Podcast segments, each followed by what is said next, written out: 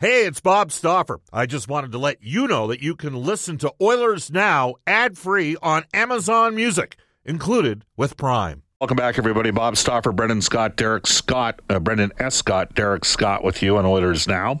Guests and Oilers Now receive gift certificates to Ruth's Chris Steakhouse. It's the greatest steak you've ever had. You can follow the sizzle to 9990 Jasper Avenue and tell Chris and Chef Eltaf and Brendan that Oilers Now sent you. Ruth's Chris is open Tuesday through Sunday from 5 p.m. till close. As we head off to the River Cree Resort and Casino Hotline, and welcome back to the show, Daily Faceoffs, Frank Seravalli for the horses and horse racing Alberta. Come experience live standardbred racing at Century Mile each Friday and Saturday. For more information, head to lahorses.com. Hello, Frank. How you doing?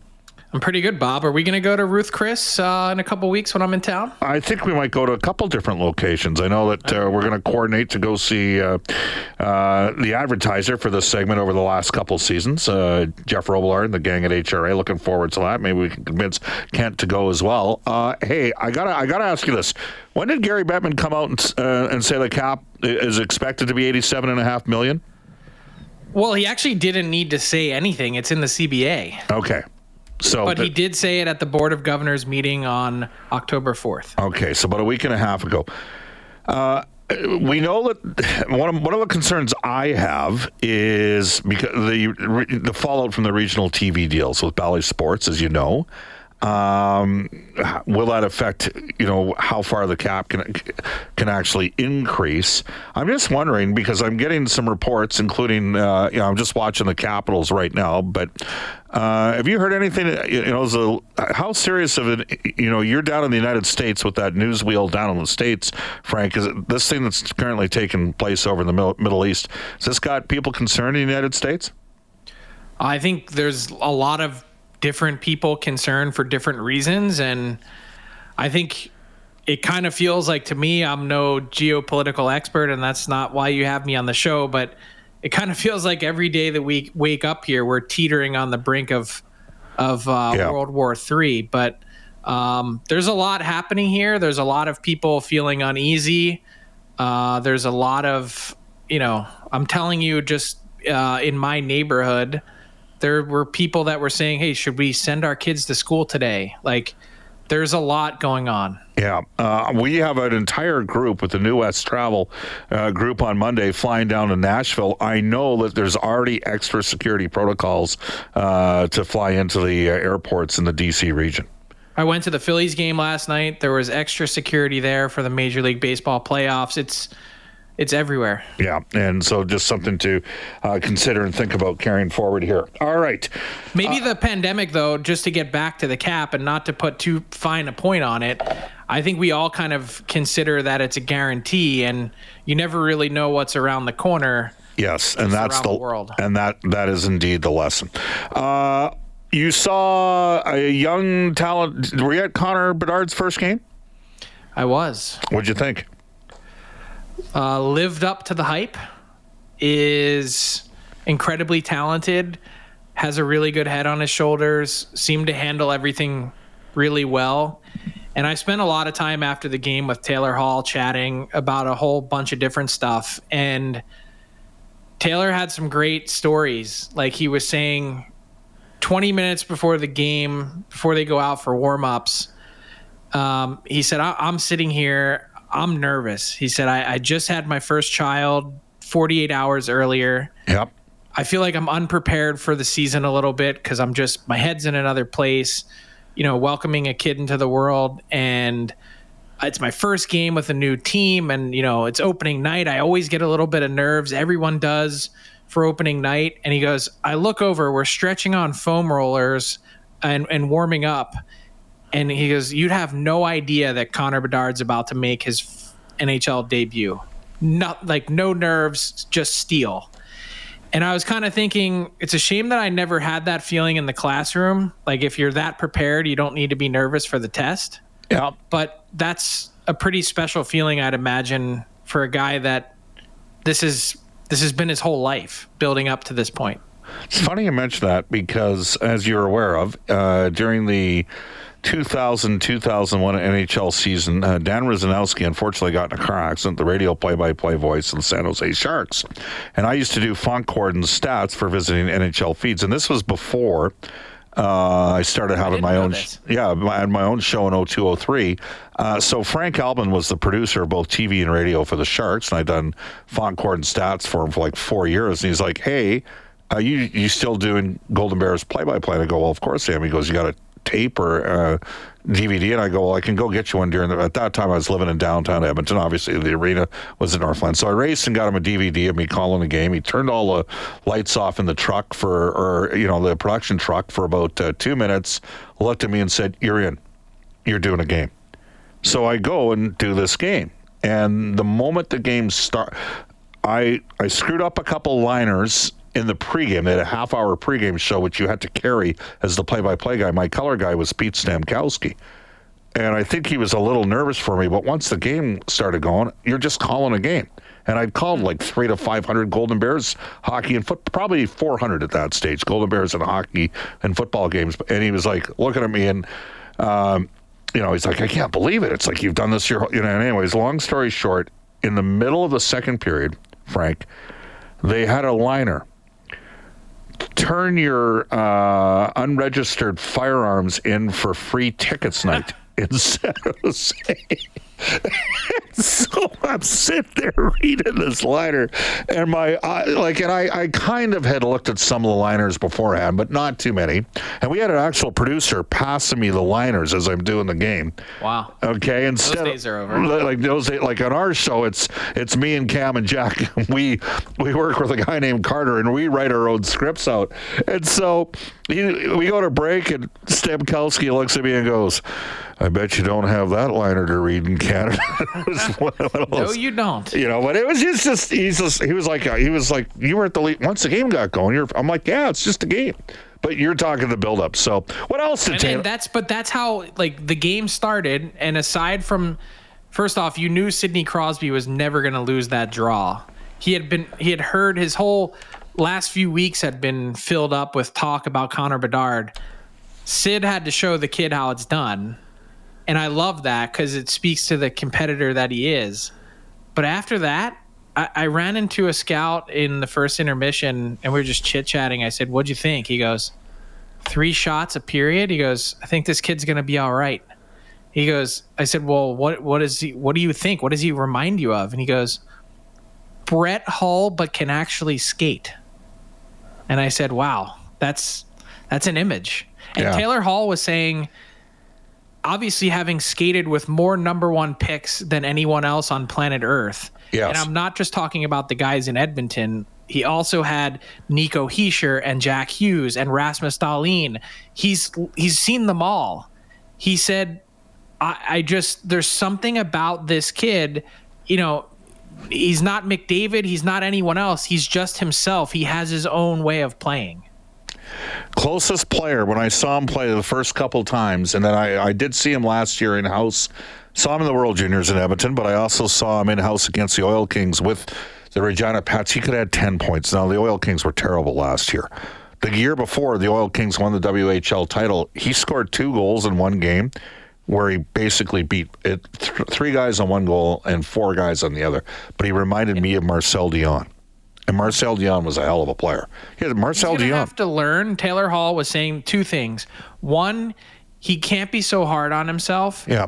There was a situation he wasn't happy with one of his preseason games, and he came to the rink the next day, and he was all pissed off because they didn't. They had a, a scheduled off day, and he goes, "What do you mean off day? Like we got we got stuff to work on." They're like, "No, like this is the NHL. Like you can't. You're you're you're not allowed to play every day." Yeah. that and and the other thing Taylor Hall said he has to remind him of is all of these other guys are in the NHL for a reason. They're not no name players. They're still the best at what they do at every level that make it to this point. And so you have to remind yourself as an 18 year old where everything's come easy that it's not necessarily going to be that way. Hey, it took Taylor. I remember he was struggling a bit early, you know, and I think part of it, frankly, was just the Oilers at that time. Like it was, mm. and I think Chicago having making the trade to have Taylor there, but also adding Foligno and Corey Perry as older veteran guys. I I don't think that hurts uh, their situation either. So I got to tell you how much Taylor Hall has grown this doesn't just from talking. You know, you're to preaching him, to the converted here. Like this does not surprise. I know, and I'm not trying to. Uh, this I'm not riling anyone up in Edmonton. I was blown away talking to him. How different he sounds. How comfortable he sounds. Um, he's he just said, look. For the longest time in my life, hockey was the only thing and everything. And he said, I've never been this happy uh, he said, I've, you know, now that I have a kid, uh, things are different. I can focus on other things when I leave the rink. I feel at peace. And he really, really wants to latch on with the Chicago team. He said, I, I know that the trade, you know, I, I wasn't expecting it and wasn't thrilled when it first happened, but I'm really excited to be here and play with Bedard. And I want to build something. I want to stick around. And I thought that was, and for a guy that's been in a couple different places was pretty impressive. And now he's out week to week. Unfortunately, got belted in. Well, he's he's actually practiced today. Oh yeah, well there you go. That's good news for him. To, to have at it. Hey, let's get to the elephant in the room. What did you think of the Oilers' 8 1 loss in Vancouver? I mean, I'm in the building, and at 5 1, I'm looking at Jack towards the end of the third, second period. I'm like, wow. It's uh, actually the exact moment in time that I turned it off and went to bed. You weren't the only one turning that off at 5 1. There were some other people that I know that. Uh, they did me a huge favor because I left Pittsburgh at 5 that morning to go back home, and I was dragging and wanted to see that game. And I said, I think I've seen enough. So what do you think? One off, or is there a little bit One of reason off. for? Come on, is this really a question? I, I'm I'm going to ask our listeners again. You can text us on the Ashley Fine Floors text line 780-496-0063. Uh, the proverbial crap fest, or are you concerned that there might be greater issues at stake here if the Edmonton Oilers? Let us know on the Ashley Fine Floors text line 780-496-0063. So I'm not concerned. I thought Leon Draisaitl said it perfectly today. Yeah. Sometimes you need that It was a good wake up call. You play for keeps now, and Jay Woodcroft had had mentioned this when I was in Edmonton a couple weeks back, and I didn't really pick up on it. But you know, at some point, eh, at any season, whether it was two years ago when he first took over and they ended up going to the conference final, the day that he arrived, the Oilers were outside of the playoffs. Yes. Go look up the standings, February 9th, 2022. And they had a, a, speed bump that year. Last year, their goaltending sunk them through the first three or four months of the season, and it was a rocky road. And this year, just because you're a cup favorite doesn't mean that anyone's going to hand you anything. In fact, it's only going to get more difficult because teams are going to try and give you their best shot every night. I think it's been that way for a little bit, but you don't think the Vancouver Canucks, after not getting off to a good start for basically the last decade, they're they're going to not be ready to play on opening night? Well, Rick Tocchet's going to have them ready to play. You know that. Yes, he is. That was a Rick Tocchet special that game. Yes. A fight in the first few minutes. Your team has attention to detail. They work hard and compete, and your goalie's puking in his helmet. Yes, I was somewhat, uh, you know, somewhat surprising to see him leave the game when he did. And Giacomi at that point thought, okay, well, we didn't see a tweak, so I wonder if because they'd had illness running through the team for a while, right? Uh, for most of the week. Yes. Uh, there you go. You can text us on the Ashley Fine Floors text line seven eight zero four nine six. Go on. Yeah, not to cut you off on your your liner. I just the that's why this game on Saturday is so juicy. Now you get this team back in your barn. Now, Stuart Skinner is going to get a fresh, clean slate, and he'll have Mattias Ekholm. Yep. Let's see what happens. Yeah. Uh, you know, you look at uh, some people have said Vegas won that series in the margins last year. Um, they. I wouldn't. You wouldn't. I would say the Edmonton Oilers beat themselves. Okay. Uh, and I have a lot of respect for Kelly McCrimmon and Vegas and the team that they built. They had a deeper five on five team than Edmonton and that played a factor in that series. It allowed them to. Now that being said, McLeod, Foegele, and Derek Ryan were really good for the final five games of the series because Derek missed game one. Uh, but they have a bigger, heavier third line that, or fourth line that can skate. The Oilers are trying to create that with their third line. How active do you see the Oilers organization in terms of potentially. I mean, they just signed Adam Erne today, so technically they have 12 forwards here. Uh, how active do you see them in terms of trying to maybe upgrade some positional depth at forward down the road? By the way, the win on Adam Erne is the two year two sorry the two way deal. I know Yes. they were kind of there was a back and forth. This probably could have been done a few days ago, but the Erne camp was pushing for a one way, and the Oilers got a guy with some flexibility now. Um, how active do I see them being? I think the true answer is probably not very in the short term, but let's see if this start and let's see how the next few games go. Let's see if there's any fire that's lit at some point to maybe find another dimension. I think that's really the one thing to me that stands out looking at the Oilers bottom 6. And I've said this before, nothing new. There's a lot of guys that play the same way. Yeah. Variety is the spice of life. Inject a little bit of a different ingredient. And I'm not saying get yourself a Zack Kassian or whoever it might that's not what I'm saying. Just have a different approach. Someone that brings a different skill set, an edge, something, size, speed. Uh, one thing that you can point to, a trait, a skill set that could set you apart. Yeah, I could foresee a scenario where by the deadline, the Edmonton Oilers at a right shot center somehow, some way. I know you referenced Nic Dowd the other day in a piece, and we'll get you to hit on that. But also another winger that can really skate. That's maybe got a little bit more size to him, and it plays with a little bit more tenacity. Mm-hmm. So there you go, Nic Dowd. What can you tell us there? just that there's a lot of interest already. Um, multiple teams had been calling, and you know, I kind of I hesitated to put that in my 32 bold predictions on dailyfaceoff.com to to maybe make a point of that, but no one is talking about Nic Dowd. No one is, you know, they're not pointing to someone that's like, hey, who's going to be this year's version of you know, last year the deadline it was Sam Lafferty, or two years ago Brandon Hagel, or pick a guy with a team that's out of the mix that has a little bit of term and a cheap contract that's really going to be in demand, and that's Nic Dowd. He's he's someone that um, can touch a lot of different areas of your team. If the Caps are enticed and excited, could retain half, but the key there is having the Caps be out of the mix. I'm relatively confident with, with the way the East stacks up as wide open as it is that where the caps are at, it's probably still going to be the case, but you don't know. Frank, just to wrap up, you, you were in Pittsburgh. You mentioned they played the Chicago Blackhawks. The focus was on Connor Bedard. Kyle Dubas went in with much hubbubaloo into Pittsburgh, and they stunk in the back half of that game against Chicago. Like, with all due respect to Vancouver, who pounded the Oilers 8 1, that's not 4 2. And by the way, I'm hearing very good things on Carbery's uh, communication abilities in Washington as well. He's really got. An impressive guy. Um, Carbery is, yes. Back to Yes. the. You, any concern on the Penguins? There is for me because I, I think there's a real inability there to defend. And Mike Sullivan was actually talking about that today, saying that they're going to need to challenge Erik Karlsson a bit. Um, he said he thinks there's better defending in there. But here's the thing you're taking someone that is is obviously a creative offensive wizard.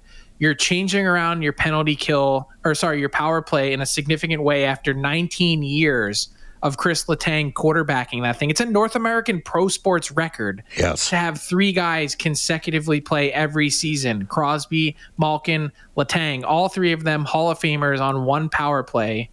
Now you've got Karlsson in that spot, and it's it's a it's a great lineup brag. It's unbelievable to have him in there. But I think it's a team that really struggles in their own end. And talk, I just said the Oilers beat themselves when they lost the other night to the Blackhawks, the Penguins beat themselves. Uh, they couldn't get it out of their own end, and, and they they had a lot of miscues, a ton of miscues at their own blue line, and and trying to get out, and that that's no good. Frank, love having you on the show. Thank you for your time. Have a good one, Bob. Yep, 553 at Edmonton. Bob Stauffer, Brendan Escott, Derek Scott with you. When we come back, I'm going to read a text. Uh, we'll give you the Oilers Now injury report. It's brought to you all season long by James H. Brown Injury Lawyers. When accidents happen, go to see jameshbrown.com. 250 plus years of experience. James H. Brown, Trent Brown, Jim Brown. They get you the best results. It's that simple. Uh, Yesterday, Jay Woodcroft said Dylan Holloway is okay. Today, he said Mattias Ekholm should be good to go. That's your injury report. We'll come back with Pro Am Sports game, uh, game day trivia when we return on Oilers Now. You can join New West Travel on explosive road trip, explosive and exclusive road trip to watch the Oilers play the Montreal Canadiens. It's going to be a kicker. It's a Saturday night special. This package includes airfare, three nights at a deluxe hotel downtown Montreal, game tickets, and a private suite with food and drinks, and of course, a welcome welcome reception with yours truly and special guests.